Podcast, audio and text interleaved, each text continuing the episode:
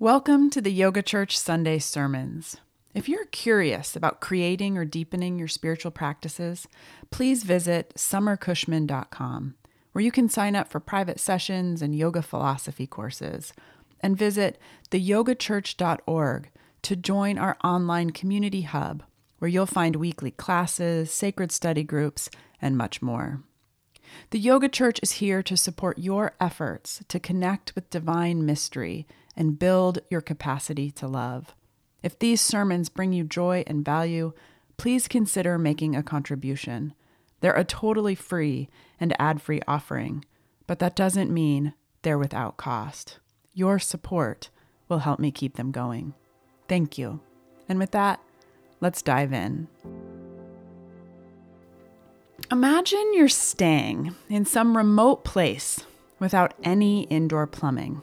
There's a well on the property, and you've been assured that the water's been tested. It's safe and ready to use. But you're gonna have to collect enough water for all your cooking, drinking, and bathing needs. So, you start searching the cabin for some kind of container. And you open a cupboard and discover several large clay vessels. Which one will you use? Will you choose the one that's dirty? Or the one that's full of holes?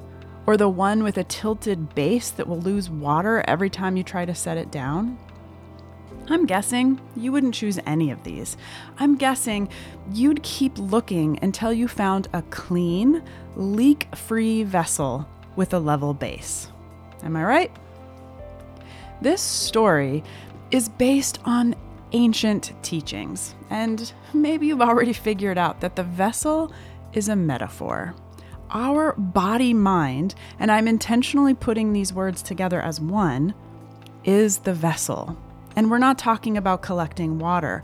We're talking about our ability or not to build, contain, harness, and direct energy. What kind of condition do you want your body mind vessel to be in?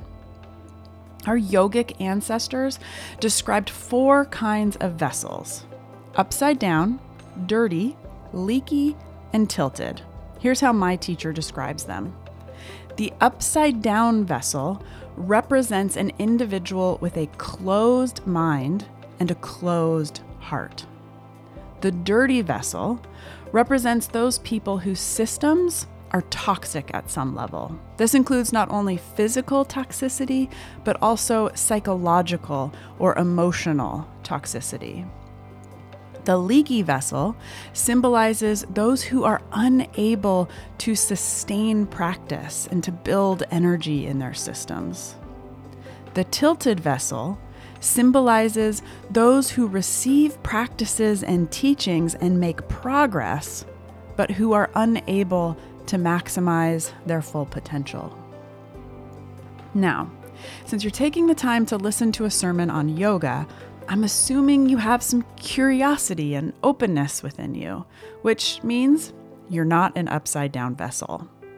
But what about the dirty, leaky, and tilted vessels? Do any of those descriptions feel familiar to you? Your body mind is the vessel that allows you to experience this life. If your body mind is overrun with toxins and your physiological systems and your nervous system aren't able to function properly, what happens to your clarity and to the vibrancy of your energy? If your mental energy is scattered in two million different directions, how will you ever build and harness enough energy to move toward your dreams? And if you're constantly out of balance and unable to hold your ground as you make progress, how will you move forward? If we want to cut through all the negative conditioning we've received and all the old stories we lug around with us and all the distractions we encounter almost every minute of every day and all the bad habits we've developed throughout this life, if we want to cut through all this gunk, we're going to need energy and lots of it. The kind of effort required to build, contain, harness, and direct this kind of energy is called tapas.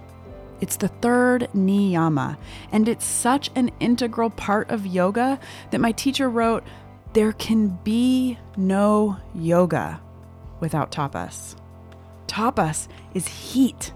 We need heat to purify, seal, and right our vessel. When you're sterilizing mason jars before canning food, you boil them. When you're trying to make yourself functioning cups and bowls out of clay, you fire them in a kiln. When you're trying to straighten a bent piece of metal, you take a torch to it and bend it while it's hot. Heat is powerful. My teacher, Gary Kraftsow, writes Tapas is the means through which we purify and transform ourselves. Tapas, which can be translated as austerities, is also linked to renunciation and deprivation in depriving ourselves of something to which we are habituated, we resist acting in our habitual patterns. And this resistance creates a kind of internal heat that purifies, strengthens, and transforms us. Pandit Rajmani writes Tapas is withstanding the pain caused by the pressure of the senses and our self imposed resistance to that pressure. Until we reach the highest, there is a constant tug of war between the good and the pleasant, between our discrimination and our desires, between the forces of surrender and the forces of attachment, cultivating the capacity to withstand this pain and adhering to our resolution is tapas. Chip Hartranft writes Tapas actualizes our commitment to know freedom by disentangling us from our attachments, snipping their tendrils one by one. Every time a distracting impulse is noted but not obeyed, the body mind sees through and beyond it, gaining energy and inching closer to discriminative awareness. Do you hear the common thread running through these descriptions?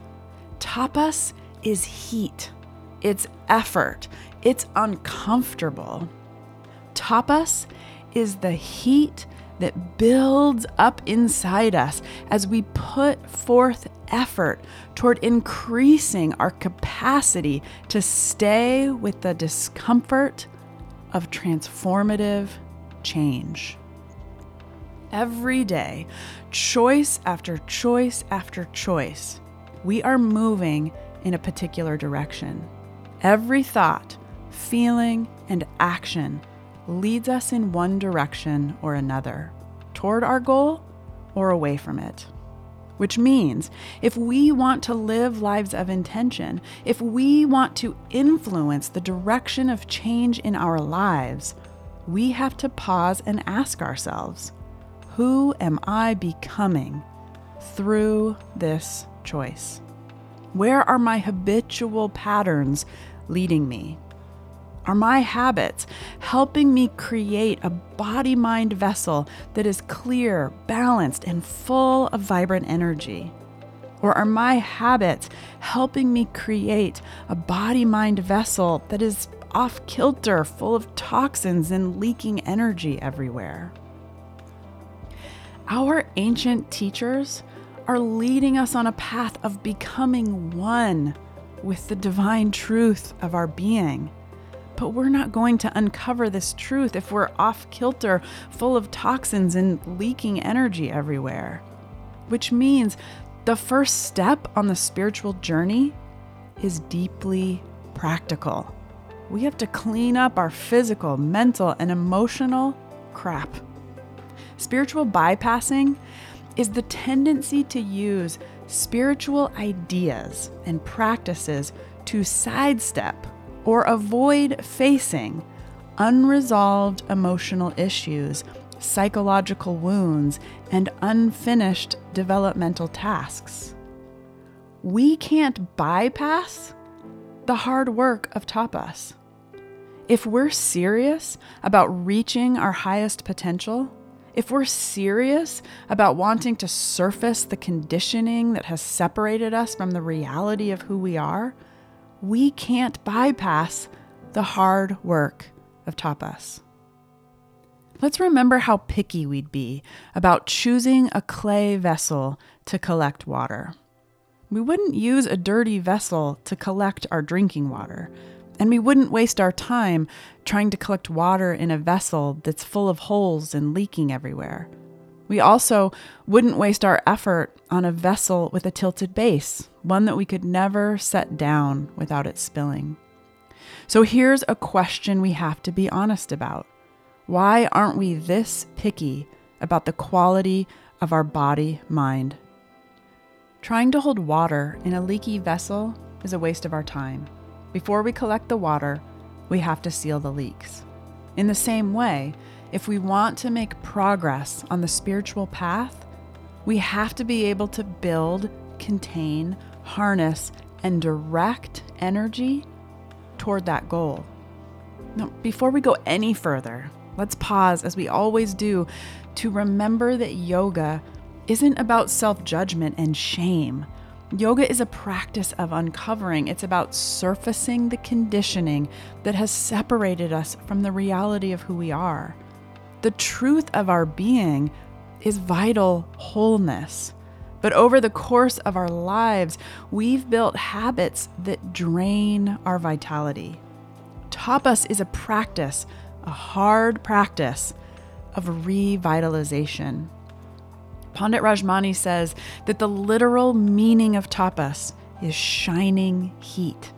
Tapas is the radiance of the life force. It makes us radiant and vibrant. Tapas is inner fire. It incinerates the impurities, blocking the flow of our intuition. We're not here to torture ourselves. In fact, the Bhagavad Gita is very clear that tapas is not about self torture. We're not here to add to our mental affliction by shaming ourselves. But we're also not here to keep our heads in the sand. We have to be honest with ourselves about the habits that cause us pain and dis ease. We have to be honest about the habits that keep us stuck and drain our vitality. What are the tactics you use to avoid dealing with hard things? What are the tactics you use to avoid feeling any discomfort? Donna Farhi writes These avoidance tactics may temporarily placate our senses, but they create a deep form of unhappiness. Discipline is having enough respect for yourself to make choices that truly nourish your well being and provide opportunities for expansive growth. Far from being a kind of medicinal punishment, tapas allows us to direct our energy toward a fulfilled life of meaning that is exciting and pleasurable. What are your go to habits for avoiding the hard work of reaching your highest potential? What habits are keeping you from living life with love, clarity, vibrancy, and joy? Whatever they are, they need to be transformed. But because I'm sure you've tried to change a habit before, you know that it's not an easy thing to do. Let's look at an example, and it might sound like a silly one to some of us, but be deadly serious to others. If you've built the habit of eating a pint of ice cream every night before bed, but decide to stop, the first night without your Ben and Jerry's isn't pleasurable. It sucks. You want the ice cream, and as you stand there wanting the ice cream, you experience discomfort. This experience of discomfort is the heat of tapas. The practice of tapas is learning to stay in the discomfort without succumbing to it. If you can learn to stay in it until it passes or changes, if you can stay in the heat of tapas and learn to harness it, you will be able to transform your negative habits. The practice of tapas turns up the dial of our attention. It forces us to stay present with the discomfort of choosing not to act on behalf of our ego, attachments, aversions, and fears. As Chip Hartranft said, every time a distracting impulse is noted but not obeyed, the body mind sees through and beyond it, gaining energy and inching closer to discriminating awareness. Can we stand the heat of our discomfort in order to be transformed, in order to move toward the truth of who we are. Yoga Sutra 243, translated by my teacher, reads The fire of disciplined practice destroys impurities and leads to the mastery of the body and senses when we're not weighed down and clogged up by physical and mental impurities, we're able to build, contain, harness, and direct our energy. Which means we're free to experience the world with clarity and vision and full of vibrant energy, we're able to see the path we want to take. And we have enough willpower and stamina to steadily move forward on that path. This might sound like magic, but it isn't. It happens one step at a time, one moment at a time. As Donna Farhi writes, an important part of learning to channel our energies is increasing our tolerance for staying in the pause between desire and satisfaction. This is a very important point. For some of us, even a momentary delay in quenching our longing can cause a feeling of inner panic. Just as a person trying to quit smoking may struggle to overcome the urge to smoke, when we contain desire, we begin to understand what it is that we really crave and how we might put an end to that craving. An essential element of increasing our skillfulness in this domain is learning to be in the pause between a feeling and a reaction what happens in the pause between the longing for a feeling of freedom and how we respond to that longing is worth considering further because it is in this pause that we make a choice. Tapas is the commitment to stay in the pause between a feeling and a reaction. Tapas is the ongoing choice to stick with hard practices that you know support your goals. Tapas is the commitment to stay in the fight for social change. Tapas is the choice to renounce a habit that's killing you.